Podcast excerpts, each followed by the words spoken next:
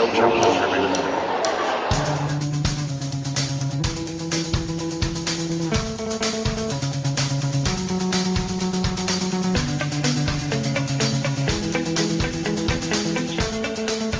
to another episode of No Challenges Remaining, a special grass warm-up edition.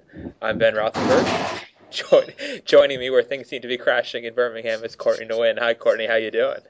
It's soppy, it's crashy, it's noisy, it's just it's Birmingham, which thankfully next year will be a premier level tournament. But right now it's an international level tournament, which means it's an international level tournament. What is it? What does that mean for people who haven't maybe seen the differences up close? Yeah, I mean, you know, the WTA rules basically when you when you buy like the international versus premier versus premier mandatory different levels of tournaments, like, you know, there are different amenities that Mhm. are provided. International level is obviously I guess the second to la- lowest level. I guess there's now that whatever, the 125k Right, which is pretty much a Challenger. Exactly. So yeah, it's just a, a very large, cavernous press area that is probably the loudest press conference room I've ever been in. So it's a bit uh, it's a bit difficult for players, but uh, but it's still it, it's fun. It's nice and relaxing. I genuinely enjoy the Birmingham tournament, which explains why I'm one of the crazy people who's willing to leave Queens to hop on a train out out this way. Yeah, actually, let's talk about sort of just, I guess, the choices that come along with grass season on our level because um, we've both sort of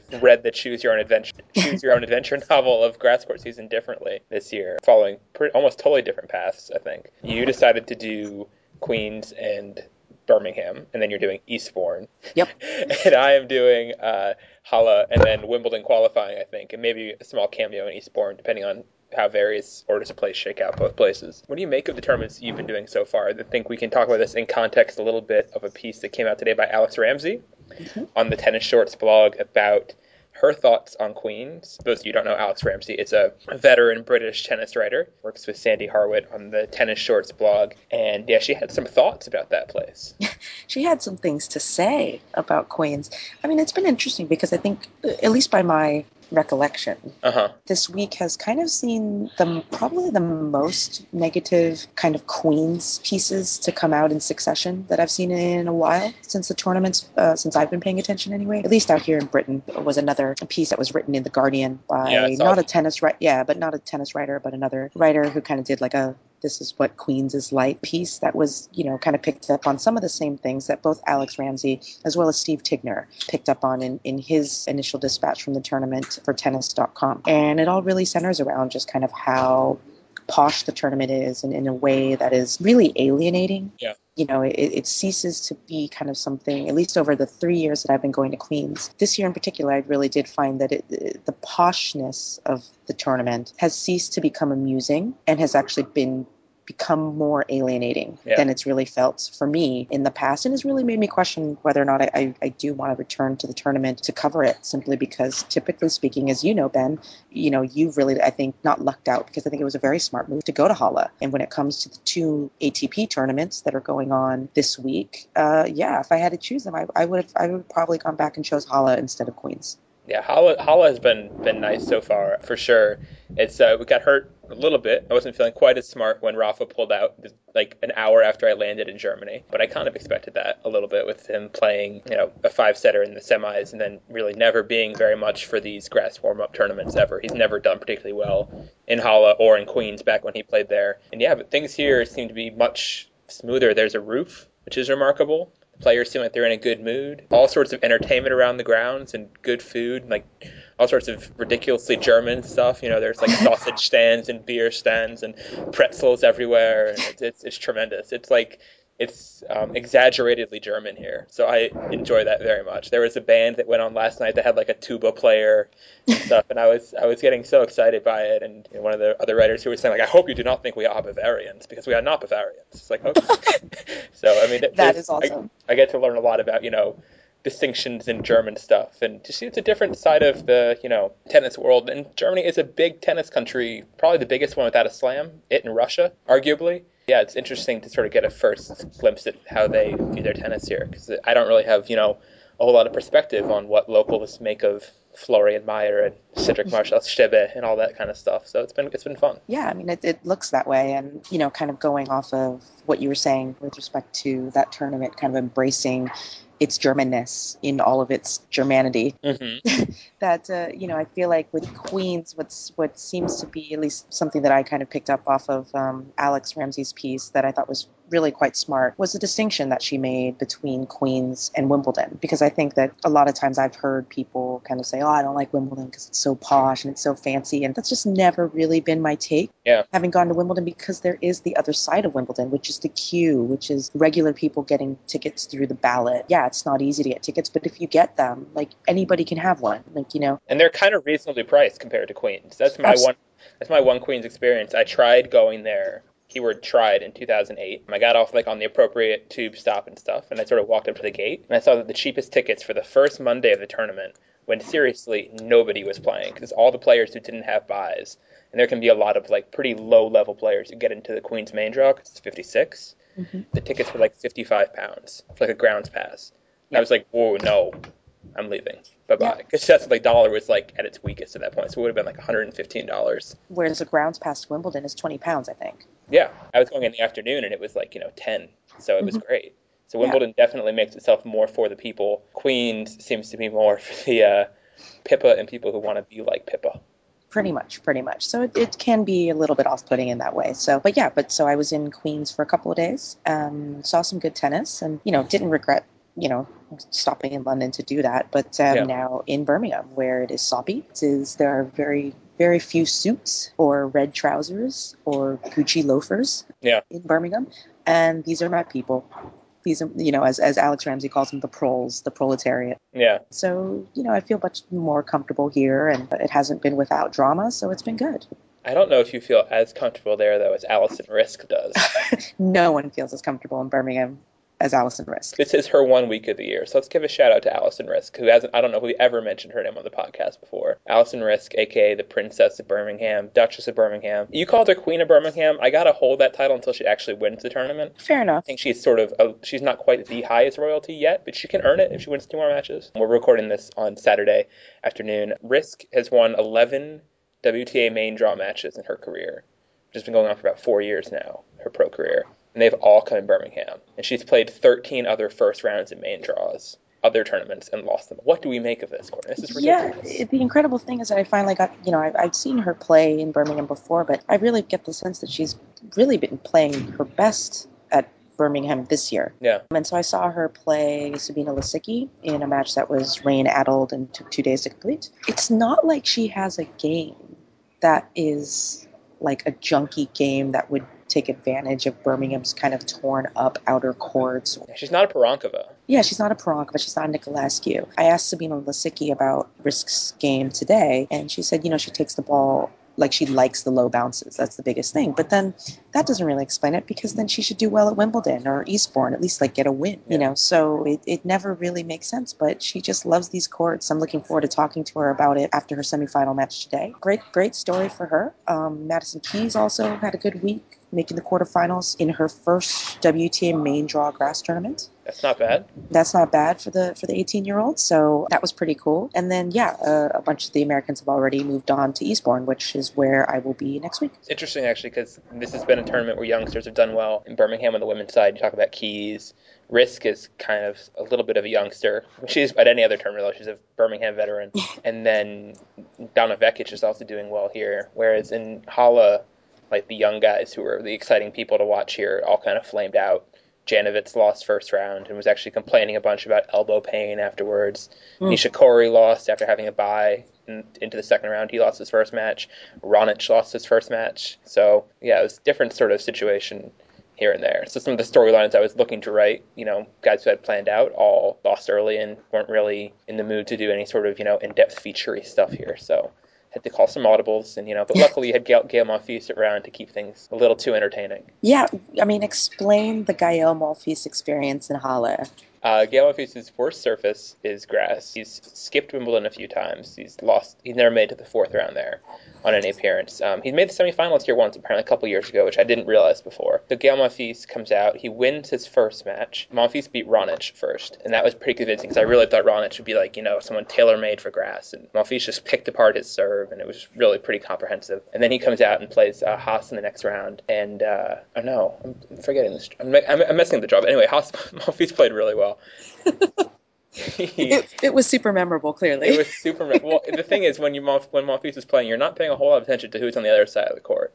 That's a good one. So so Monfils is out there. He's um, putting on a good show for the people, winning some matches, playing some relatively efficient tennis. And during it, it comes out as he's talking. He didn't mention this in the English press. We actually were talking a little bit. One of the German reporters here was asking about how his hair right now looks like Coolio's hair, which is true. Yeah. So I think I asked him, you know, if he had anything planned for his hair for Wimbledon, because he said he kept it a little bit reserved when he was at the French, because he didn't want people to get distracted by his hair and have that be a storyline in Paris. And he was like, oh, I don't know, maybe I'll do something cool there. I have to plan it out or whatever. And then he told the French press that he actually wasn't going to play Wimbledon because of personal problems, and which could be serious. So I probably shouldn't make light of this, but Right. like, how do you, how are you playing now? But you know, at a 250, which is a warm up event, but you know that you're going to have a personal problem in like two and a half weeks. Not Yeah. rumor, because it's it's less than a rumor, but the kind of scuttlebutt that I'm hearing is that there may be, you know, a death in the family or, or friends or something like that. But then That's the thing. He didn't seem like at all Yeah. like distracted here. He seemed he was in a very very good mood. He was at his sort of most showmanly here, so that's possible. But I don't understand like the timeline of it. It's been confusing Yeah. to people here.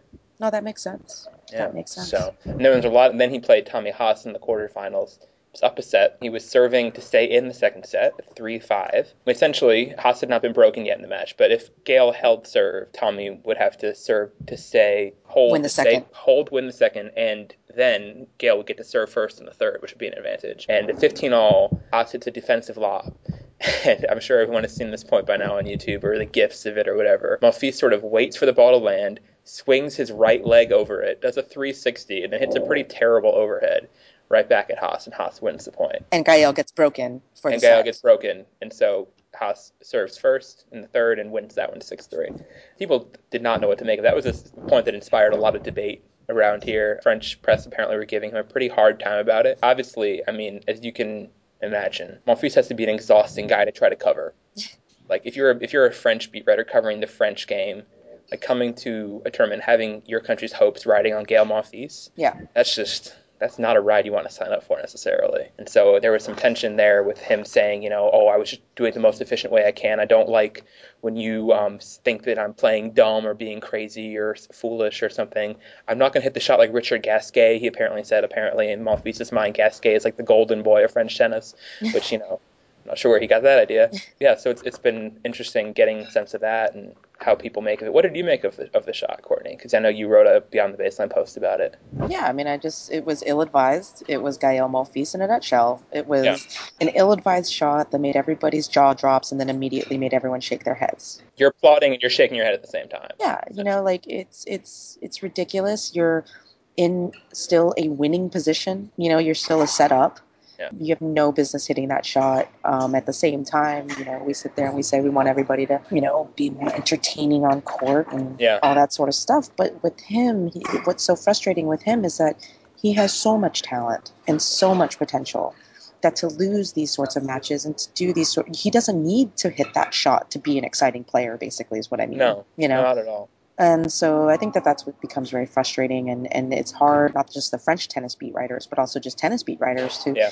really keep, you know, like for me, like as a blogger, I mean, I think Monfils probably makes it onto our site, you know, on a weekly or monthly basis with some crazy shot that he hits, and it's always a popular post, and people see them and they think this guy's amazing. Like, why doesn't why isn't he more of a thing? And it's like having to explain to people constantly that this incredibly entertaining tennis player is kind of a doof in the head and can't win the simple matches becomes a difficult thing to sell. I'm trying to think of who's a good sort of person who does what he does, but a little bit more professionally, honestly. I think is probably Radwanska. Radwanska plays with a lot of creativity and does takes a lot of shots that are maybe sometimes overly creative or, you know, have a lot of flair to them, but are smart still, and she still goes out there. You never doubt that she's trying to win a match at any point. You You never, compare, you never get the sense that she's putting show over substance. and you can say the same about Federer. Yeah, oh, yeah. I actually asked Federer about this today. Yeah. Um, in his thing, and he and I was asking if he'd seen the shot, and he hadn't, but he'd heard about it from people, which is not surprising because really everyone's been talking about it for the last 24 hours here. Mhm. The thing is, it happened in a quarterfinal here. This was a big match here.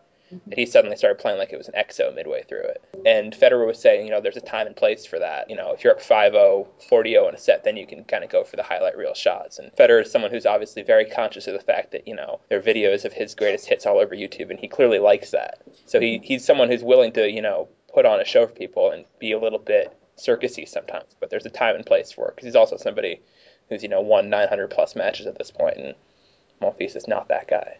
Exactly. So I just think it's been interesting. It's an interesting sort of case study in showmanship over substance and just the frustrations of Monfils. And I know that actually you liked the uh, the quote that Gulbis had about Monfils, which I thought was interesting because they're definitely sort of a little bit kindred spirits on that. Although Gulbis does not have the same sort of self-destructive tendencies, you know, midpoint. I don't think you could ever say. I mean, he has self-destructive tendencies, but he has it because he's trying too hard. Yeah. It, it's not because like he'll bash a ball out or miss an easy shot or something like that. But it's not because he decides to go for a trick shot for no apparent reason other than to just be fanciful. Yeah. You know, I mean, there's a purpose behind what Gulbis is doing. He just makes the wrong decision or has poor execution. That's a completely different issue and one that I think at the end of the day I can respect more. But yeah, I did I did like Gulbis kind of saying, you know, what was it that the everybody knows that Gael has top talent and just waiting for a switch to click in his head. Yeah. And which is exactly what we all say about Gulbis as well. So Yeah. So it's uh you know we'll see. I mean I, I find Monfils I on the whole, and I know most people find Monfils really entertaining, and I do as well. But I think that I'm a little bit more of kind of I see him as just kind of a wasted talent, and I get sad about that. And so I think that when I write about him, I kind of come from it more from that angle and Yeah. that that viewpoint rather than look at this guy he's he's so ridiculous oh my gosh like only Gael could hit this i'm like oh here goes Gael again hitting an ill-advised but totally entertaining shot and losing Yeah. the match It's both for me. I think it's you know it's sort of a wistful joy watching Gael play a little bit. I mean, you saw him at the French. He had match points to I think four match points in the fourth round against Robredo, and he who knows he could have he was in a very nice part of the draw at that tournament. He could have definitely gotten into a quarterfinal against Ferrer, which I think he would have had a shot in. They just kind of let it go and. Then he comes here and does this, and who knows? I mean, a couple different things had fallen the right way in big matches previously for him. Maybe he would take his career a whole lot more seriously, but as of now, he is not. Yeah, I mean, he's kind of one of those players where I say, I will take you seriously when you take yourself seriously. Learn to respect yourself, Gaia. Yeah, exactly. You Yeah. gotta love yourself before other people can love you.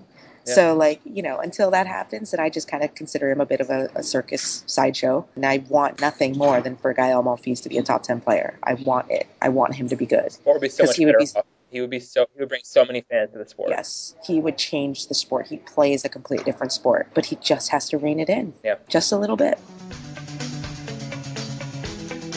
Monfils is French, obviously, and uh, the tournament that just ended before this grass season was the French Open. Kind of a big deal. We haven't mentioned how it ended. We haven't done a show since it ended, actually. So we probably spent a little bit of time taking a quick look back at the French and the uh, champions we had, who were the overwhelming favorites going in, but you know they still won. Courtney, who, whose win impressed you more? Whose title, uh, Serena's or Nadal's? I guess if you compare them both, I guess I'll say Serena. Okay. Serena. Okay, I think- I would agree. Why would Yeah. you say that? because Serena's not a seven time didn't go in as a seven time French Open champion that's shown Right. her domination over and over and over again at the French Open regardless of the draw put in front of him or her. You know, I mean I think that, you know, if you compare them both, Serena was was the more impressive run. But that being said, if you were just not compare them both and you were just to look at it objectively, I wouldn't necessarily say that either run was particularly impressive or memorable except for the fact that they won. Yeah, I think Serena's is definitely more memorable, Yeah, it's more because memorable it was only her second one. because of the historical impact it's memorable but Right. not because of the seven matches that she was that she had to play there That's true. I think yeah, the Kuznetsova match was a little bit was was a good test for her. The Errani match I think was actually kind of memorable for how unbelievably lopsided it was for that stage of a tournament. I mean, for her to go out and beat a clay court specialist who's in the top five, 6-0, 6-1 or something in 47 minutes or whatever it was, that's an exclamation point. And then I thought Maria Sharapova actually played really well in that final. she did I was very impressed by Pova. And if she had won that match, which it was kind, or it was kind of looking like she would at least was definitely in play in the first set for sure. Um, it would have been a huge, huge story for Sharapova. But I thought that final was a really good test, and I think Sharapova put up a much better fight in the women's final than Ferrer did in the men's final, which was really pretty dull, except for the fireworks. Yes, except for except for the fireworks. Yeah, I mean, I think that for the men, you know, I guess people will look back on the de facto final, the Rafa Novak semi, which Right. really I don't think was a particularly great match. I mean, I think that well, I thought it was an interesting match, but I think that Novak was outplayed thoroughly Yeah. by Rafa over the course of five sets. He, I mean, he had that match had no business being into a fifth. Novak had to come back from a breakdown twice. Mhm. That's in the fourth to win that tiebreak to force the fifth. But you know, Rafa on the whole, I mean, absolutely. I don't want to say deserved the match because you win a match, you win a match. You deserve to win any match you win. Yeah. But like he was the better player on the day. Yeah. You know, and, and no, it's a real credit to Novak's kind of fight and his ability to just come up with manufacture these comebacks seemingly out of nowhere. Yeah. That kept it close. He's an unbelievable competitor on that level. I agree. big tournaments. I think it's really underrated. I mean, you saw what he did against, I think, Wawrinka, especially at the Australian Open mm-hmm. This year. I mean, Wawrinka was really outplaying him for a lot of that match, I think. And he managed to win it. And he, you know, tore his shirt and kind of overdid it maybe a little bit on the celebration, but not really. I mean, you see how much he wants it and how tough he is. And on that sense, he's a little bit of the Sharapova of the ATP Tour in terms of just the grit he has out there. Nadal has focus, but I don't think it's quite the same sort of clawing that Djokovic displays. Yeah, but with Djokovic, I think that he his comeback ability and his competitive nature is maybe not appreciated as much, simply because he isn't like the like you know every other point Vamos guy. Yeah. Like he he kind of uh, skews a little bit. I mean, I think on the scale of things, he I guess Rafa's probably the most point to point, not competitive, but intense hmm and demonstrative. Yeah. And then maybe Novak, and then maybe Andy, and then Roger. You know, and so because he isn't showing it a lot of times, and sometimes he's smiling on court, or sometimes he just looks kind of out of it and frustrated, people kind of, for whatever reason, see that as being less competitive. But I really have never understood that as a narrative because not competitive to me is looking flat. Yeah. But showing some form of emotion, whether positive or negative, is still a sign of competitiveness. Yeah. You know, even if you're negative, like you're negative because you're pissed because you should be winning. Yeah. Yeah. Let's talk about Nadal a little bit. When I send a tweet saying, you know, oh, Nadal wins his eighth French Open or something, you know, some generic like, oh, look, Nadal won again. I mean, the responses you get are invariably, with pretty little, at least that I've gotten, pretty little gray area. It's either like, wow, what a champion. It's such an honor to be alive during his era of domination. And, you know, and greatness is always compelling or whatever. And then the other side is saying, yawn, we've seen this before get it over. Like, you know, this is really, really dull. And I certainly understand both. Um, Courtney, which which side of the of the fence do you think you come on overall, or is it some of both?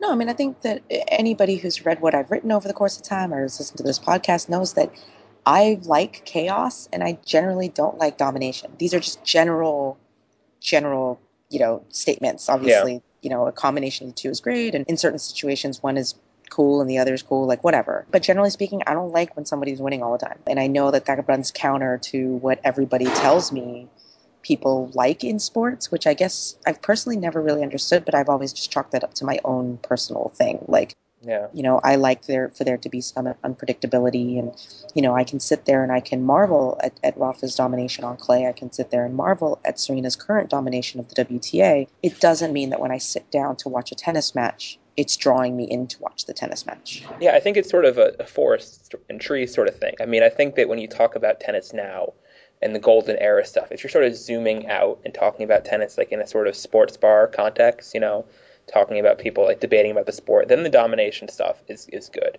You know, when you have these big figures, these big storylines, these big legends to you know toss around or whatever, then it's good. But when you're actually sitting down to watch the men's final between Nadal and Ferrer, it's hard not to think that what you're about to watch is going to be a complete waste of your next two and a half hours or whatever, because you know what's going to happen, and you know pretty much that there's nothing that can change that. Big picture, in terms of the sports storylines overall, this is good. But the actual viewing experience, some of these matches, and the same thing could be said, you know, for various peak of his reign Federer stuff when he was beating down Absolutely. Gonzalez or Baghdatis at the Australian Open final. He actually always had a little bit tougher time at Wimbledon than I think Nadal has ever had at French on a sort of whole basis anyway. More guys, he had tougher final opponents because he played Nadal a lot, and Roddick played him tough at Wimbledon three times too.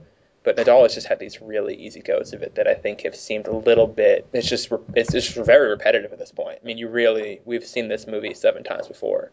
Yeah. And I'm not sure, except for the semifinal was close, but it was still him winning. I'm not sure there was necessarily a new wrinkle this time that made it all that compelling. And I don't know, it's just, it's just, it's just right now the field is not there with him on clay at all. Sure. I mean, I think obviously for Rafa, the wrinkle was, and this is a little bit similar to kind of the Serena narrative, was just kind of their recent history. Yeah. So in other words, for Rafa, the drama was in can this guy really do this after you know missing the tour for seven months, all yada yada yada. And with Serena, it was like, can you know she should do it, but can she do it? Right? I mean, that's really kind of the question for both of them. For me, though, the Rafa, honestly, the Rafa injury narrative sort of resolved itself in Indian Wells. Once he came out and won Indian Wells, I was like, oh, this guy's fine. I mean, really, he's doing fine. And we never saw any sign of weakness. I mean, he lost Monte Carlo, but like, really, the blips were never there. And Roland Garros has never been a problem for him himself, the way it was for others. No, I disagree though. I mean, I think that Monte Carlo was a major blip. I think that is what, for me at least, created some tension through the French the, through the clay swing. And then once both of them, because it was like, okay, well, Rafa's done this in Barcelona, and he's done this in Madrid, and he's done this in Rome, but he didn't have to do it against Novak. So that created some tension going into the French. And then when they were put on the same side to meet in the semifinals, I think that that was like you know justifiably the most anticipated tennis match of the year. You know, it ended up being a bit of a dud, tech, you know, technically, but it was still there was some drama there. There was you know there was some some questions. You kind of went in being like Rafa should win, but you know. Yeah. it could go the other way. So I, I disagree with that a little bit, but I think that just on the whole, I mean, it, I think your observation about the forest and the trees is dead on because for me, like I know that I can I could be clicking the channels, and so long as like a sporting event, regardless of what sporting event, is like close in the score line, I could be I can like find myself absorbed in it. Yeah. Regard you know regardless of teams or anything. And when it's a blowout, I just keep on clicking, and I think that. I mean, that's how I am with sports. And so when it comes to tennis, again, if it's blowout after blowout after blowout and everything is a foregone conclusion, I just do not find that compelling. And it just doesn't, you know, draw me to, to sit in a chair for four hours. Yeah. So so what what comes next for tennis then? I mean, obviously we're in this state. I think grass for the men at least will be a bit of a toss up. I don't think Nadal. I don't. I guess I guess Nadal is the favorite for. I haven't looked at odds or anything.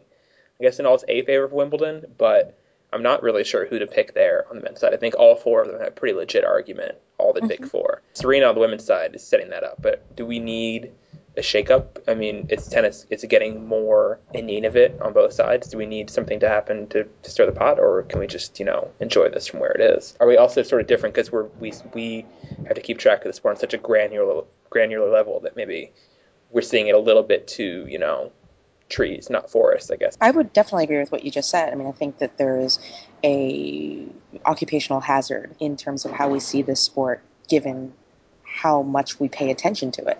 Yeah. So obviously we are going to key in on kind of the very, very granular, very kind of the minutia that no one else gives a shit about. Yeah. You know, so so we, uh, you know, that's always a check that I have to play upon myself to make sure that I'm not getting lost in my own thoughts, I guess. But in terms of a shakeup, I don't think we necessarily need a shakeup. I think that the fact that the first two slams have gone to two different winners, and even if they didn't, I mean, if Novak had won the French, then you know we'd be talking about the potential Novak Slam and Yeah. or a, a potential Grand Slam winner. Yeah. A, cal- a calendar slam intrigue sidebar is something we could really use in this I sport. We've agree been an unbelievably long time without it. It's Yeah. really strange in, in this era of such so few champion on men's and women's side. Honestly, it's really strange that no one has pulled off an Australian French double in over ten years, Mhm. and o- over twenty on the men's side. I mean, that's just bizarre, and it has to do mostly with uh, Nadal hugging all the Frenches and not only winning Australia once. Right. And the one year he won Australia, it's the one year he didn't win the French.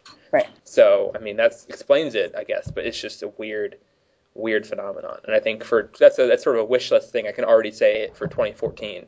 I would like for somebody to win both of them. Yeah, no, that's definitely a good. That's such a good call. But in terms of a shakeup, I mean, do we need for like a Federer or Murray to win Wimbledon and not Rafa Novak? I would never. I would never say No, that. I, don't think, think that so. right now there are enough storylines. I think that everyone is still a viable candidate for every single slam, Mhm. and that's what's fun. You know, I mean, I think that the addition of Andy Murray, especially as we head into the second half of the season, as being not just the ha ha yeah right underdog pick for these slams, but a genuine like no, he could win Wimbledon, and he's already won the U.S., so obviously he can win there. And so having four names in the mix, I think is is really fun for the guys. And you know, and then having your you know the, your perennial group of like three spoilers of the Berdych, Tsonga, Delpo. I'm sorry, David Ferrer, I still can't throw you in there. Yeah, I was I was about to bring up Ferrer because So- Ferrer is going to be pretty much unless Federer defends his Wimbledon title. I think I don't know the exact math on this. I think unless Federer wins Wimbledon again, Ferrer is set to move to number three um, and pass Federer. So we're officially going to have to start retooling how we use the, the terms big three and big four. We might just have Yeah. to stop abandoning them. Yeah, no, I mean, what do we make of David Ferrer? I mean, we talked about him on the last show as this sort of bouncer, which I think is perfect. You know, he keeps all the riffraff out of the party, but lets the VIP guys stroll right by. People talk about, oh, you got to admire this guy's fight. I mean, we talked about it on the show before. We kind of don't necessarily fall into that camp. I think we kind of both wish, results-wise, he would go away because he's he is someone who is to blame for the French Open having a lackluster ending. I think it would have been much better with Tsonga in the final, Mhm. you know, or Federer, or no, I can't say Robredo, but you know, whoever else was late in that tournament. Yeah, I mean, either go away or step up. Exactly, one or the other. you know, it's hard because with Ferrer, like he is improving. He's obviously, you know, still making career results. He's made the semifinals of three of the last four slams. I mean, he, credit to him. He's done everything. I mean, he is in every way just kind of like hit his ceiling. But until he can pull off the big win over somebody who matters at a slam, I just, I, I cannot. I just, I cannot with him. yeah. Let's talk about the women, and I guess going forward to through the grass season. Anyone besides Serena standing out to you as someone to watch at Wimbledon? At the either you know for a late in the tournament player, just a name to watch early rounds. I mean, other than the typical ones, you know, I mean, uh, Lisicki's always going to be dangerous there depending on her draw. But, I guess know, we'll find out more next week. I guess this is kind of interesting the way the warm up season works. Is the men really have the first week, and the women have the second week, with Eastbourne being the big show. Eastbourne's the big one. So, you know, we got like Caroline Wozniacki drawing Tamira Paszek, which is kind of funny. Yeah. The first round in Eastbourne. We've got, you know, obviously Petra's there. Li Na has Cornet. Kvitova has Niculescu, which could be dangerous. Could be awful. Yeah, I mean, like, More I looked, at, for that match. I looked at the draw and I laughed. I just was like, this is going to be carnage, and I am going to get there early. Yeah. because it, you know, I fully anticipate that if I have any one-on-one interviews, I will need to be prepared to get them well in advance. Oh, definitely, definitely. So, what have, what have been the highlights otherwise of your press so far? Any particularly good interviews you've had up there? yeah, I mean, I thought that, you know, I talked a little bit with Madison Keys after her quarterfinal loss here in Birmingham, and, you know, just kind of, it was interesting. I asked her, you know, you know, now the first half of the year is done. This is your first, you know, full year on the tour outside of age restriction. You know, how would Mhm. you rate, you know, your first half of the year? If I were to tell you, you know, back in January that you would have made two WTA quarterfinals in the first half of the season and, you know, beat Li Na and Yeah. you know, all this sort of stuff. Like, would you have taken it? And she's like, yeah, like I'm definitely proud of what I've done, but I definitely wish it was more. That's good. That's good. yeah, I, I, I actually have really res- liked what I've seen from Madison over the last month. Of I think I've probably talked to you about this offline. That you know there is a little bit of question in my mind as to whether or not she kind of has that killer instinct, that competitive fire, because she's she's kind of a happy-go-lucky teenager at this point. Yeah, but I think that after, I think the, for me at least, the Puig match in Yes. Paris really sort of showed the hatred of losing that I think you want to see in your in your champions. Let's see Monica Puig.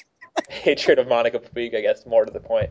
But you know, just that sort of fire is good. And I don't know that necessarily that Sloane is the other young American is really making the big move. Gets all the talk right now. Sloane can be a little bit more blasé about stuff sometimes. It seems like. Yeah, I mean, Sloane's just right now committed to, you know, speaking in tautology. It's like, it is what it is. Paris is Paris. You know, whatever, it is what it is. It's like, yeah, these are really helpful answers, but obviously I understand why she was being that way. Yeah. But yeah, so that was interesting. She, I told her, I was like, you know, Madison, like, after the interview was done, I was like, oh, you know, when are you joining Twitter? Because Jamie just joined, joined Twitter. And she had this look of like, Jamie already joined Twitter, like, before me?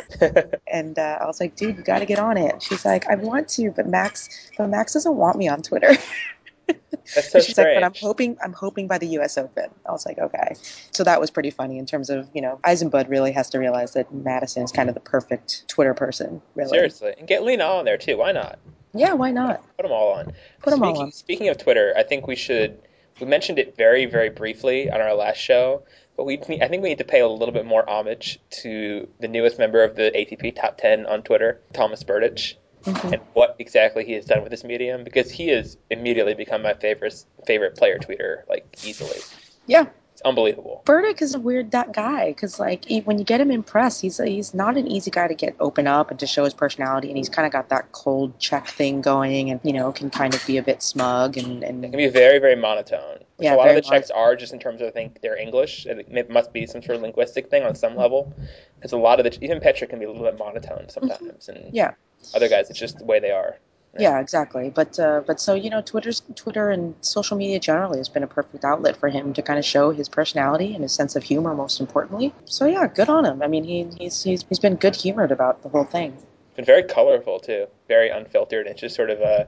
You wonder if this will lead to him being a more popular guy. I mean, clearly he's already. It's already really helped him among a lot of fans who, you know, you see how they're embracing Tom West on Twitter. Yeah. Like this this whole new person who they seem to kind of not like before.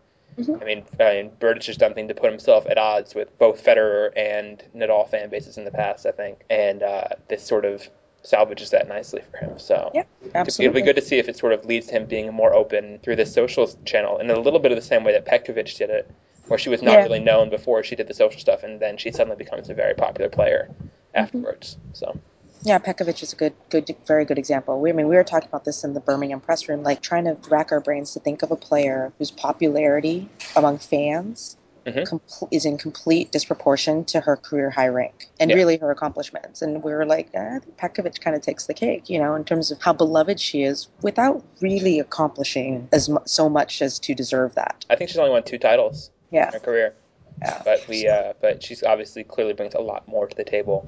And Absolutely. speaking of tables, I'm in the Halle press room, and the match between Yuzhny and Gasquet just ended, so I can see one of them coming out to the table now here. So I'm going to end the show now. um, thank you for joining us for this uh, abbreviated grass edition of the show. We will talk to you guys next week, hopefully after the Wimbledon draw comes out. See what else is happening in Eastbourne and stuff. And uh, yeah, have a, uh, a good one, folks. Later. Holla, ain't no stopping me. Copywritten, so don't copy me.